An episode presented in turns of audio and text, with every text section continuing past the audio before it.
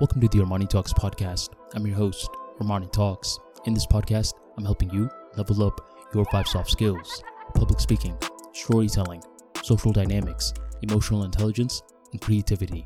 Five soft skills for you to change your life forever and skyrocket your confidence along the way. In this episode, we're entering the world of social skills, and I'm going to be talking about how to connect with others better. Do you have that one friend who's extremely spiritual? He or she was not always spiritual, but as of late, they have been getting more and more mystical. And just for the sake of clarity, I'm going to start saying he. But if you know a woman like this, that's completely fine. He, as of late, has been changing up his language. He keeps talking about the law of attraction. He keeps telling you about the importance of your thoughts. And he keeps talking about manifestation. For you personally, you're the exact opposite.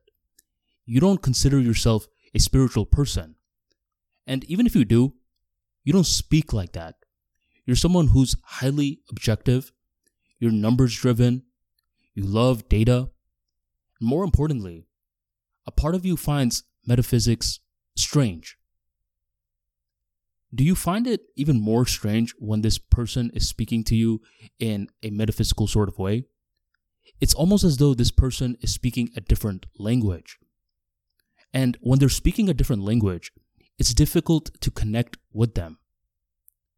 This scenario right here is consistently happening all around us. There was one time I went to Walmart in order to get this one thing that I needed for my sink, and then they referred me to Home Depot because they didn't have that particular product. I go to Home Depot, and the guy that I'm asking for help on is just talking off my ear. He's getting highly technical regarding this particular part I need for my sink, and he's getting detailed, too detailed. I could tell from his tonality that he does this for a living and he enjoys it. But his mistake is in thinking that I enjoy it as well, which I don't. For me, finding this part for my sink is busy work. I want to get done with it ASAP so I could go about my day. And this bum is not understanding that, which is causing me to feel disconnected from him. Language does not only come down to English, Spanish, French, etc. It comes down to connecting with someone's experiences. It means that you are trying to make the other person the centerpiece of their life, and you're doing your best to use your English or Spanish or French to connect with those experiences so they feel heard. Back to the example from the beginning. Let's say your extremely spiritual friend decided to dial it down just a little.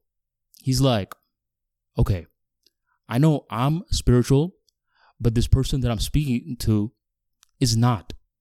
So, how about I speak in his language, which allows me to connect with him more? In this scenario, you feel much more connected with him because he's making you feel heard and involved in the interaction. And same with the Home Depot man.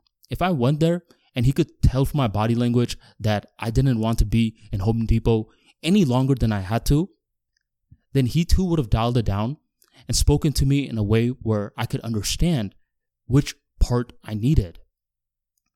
Now, you may be thinking, well, if I'm consistently doing this for other people, how do I know that they're going to do the same thing back for me?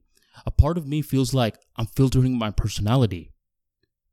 And that's a viable concern to have because you don't want to connect so much with other people where you're starting to morph into a different person. And I get that. But that's why social skills is something that requires judgment. There's no podcast out there that's going to tell you you follow this, this, and this step, and voila, you are the perfect communicator out there. Instead, you could get suggestions from podcasts like this where you remind yourself anytime you're overdoing it. See, that's the biggest problem with social skills when we overdo something. Being an extrovert is not bad, but being too extroverted is bad. Being an introvert is not bad, but being too introverted is bad.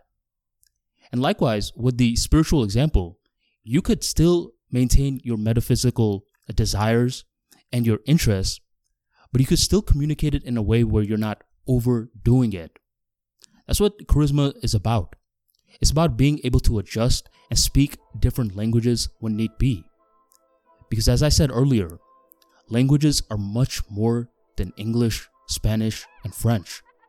It comes down to how well you can adjust and connect with someone else's experiences, the good, the bad, and the ugly part. That's what separates socially intelligent people from socially unintelligent people. Be the first group. If you want more practical insights like this into social skills so you can learn the art and science, be sure to check out the Charisma King. In this book, you're going to get practical tools which will help you become a better listener, a better conversationalist, and you'll become funnier as well. Yes, there is an art and science to being funny. To level up your social skills, check out the link in the description box right on below or go on ArmaniTalks.com and grab your Charisma King book today. Thank you very much for joining the Armani Talks podcast, and I will catch you on the next episode.